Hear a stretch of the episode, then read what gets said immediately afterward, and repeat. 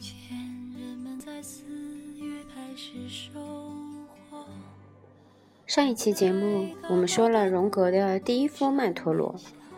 今天我们来聊一聊荣格曼陀罗绘画的中期。在面对无意识和自我治疗的中期，红书中有两幅曼陀罗，可以代表着荣格内心世界的转变。这两幅作品也经常被引用在他后期的著作当中。第一幅四位一体，其中心有一个太阳，太阳周围有十六个圆球及装饰品，最外周有四个小圆，圆中各有一人的图像。当时这幅画的意义并不清晰，多年以后，荣格重新分析这幅画。并逐步完善他的心理分析理论。在荣格全集中，他的分析如下：他们表示了人格的四个方面，或者说是属于自信边缘的四个原型意象。两个女性的意象不难认出是阿尼玛原型，老人对应了意义与精神的原型，而黑暗地狱的形象。是智慧老人的对立面，称为神奇的路西弗元素，有时是破坏性。圆圈外用四种颜色所绘制的十六个圆球来源于眼睛，它们象征着意识的观察与分辨功能。同样，在另一个圆中的装饰品都朝向内部。如同把外面的内容倾注至中心一样。另外，外周的装饰品好像是从外界接受事物，这就是在自信化的过程中，把早期投射的能量流再一次回收，并且整合至人格中心来。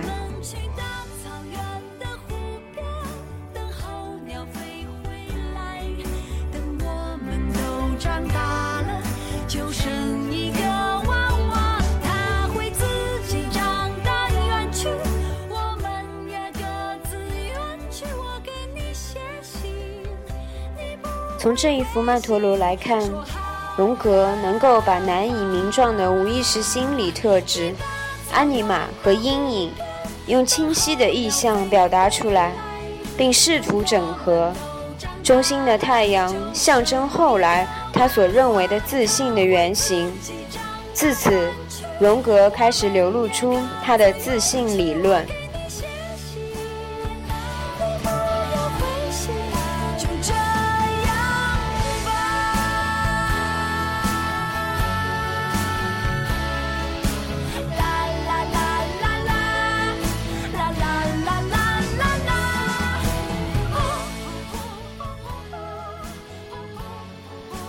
一幅星星曼陀罗绘画是上一幅四位一体的延续。荣格对他的分析是：和前面中心为太阳的画像一致，这一次用星星来象征着中心，这是非常典型的意象。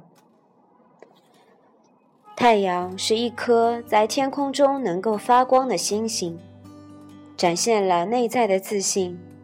代表内心自信的星星呈现在紊乱无序的无意识中。该画用四种颜色来强调四个方向辐射的结构。这幅画最为重要的一点是，我把自信的重要功能定义为对抗紊乱。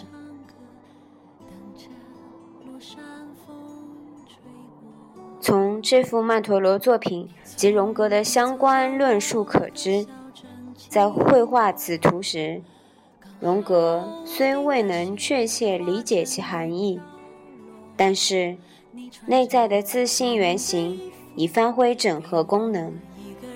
荣格内心的紊乱已经开始得到整合。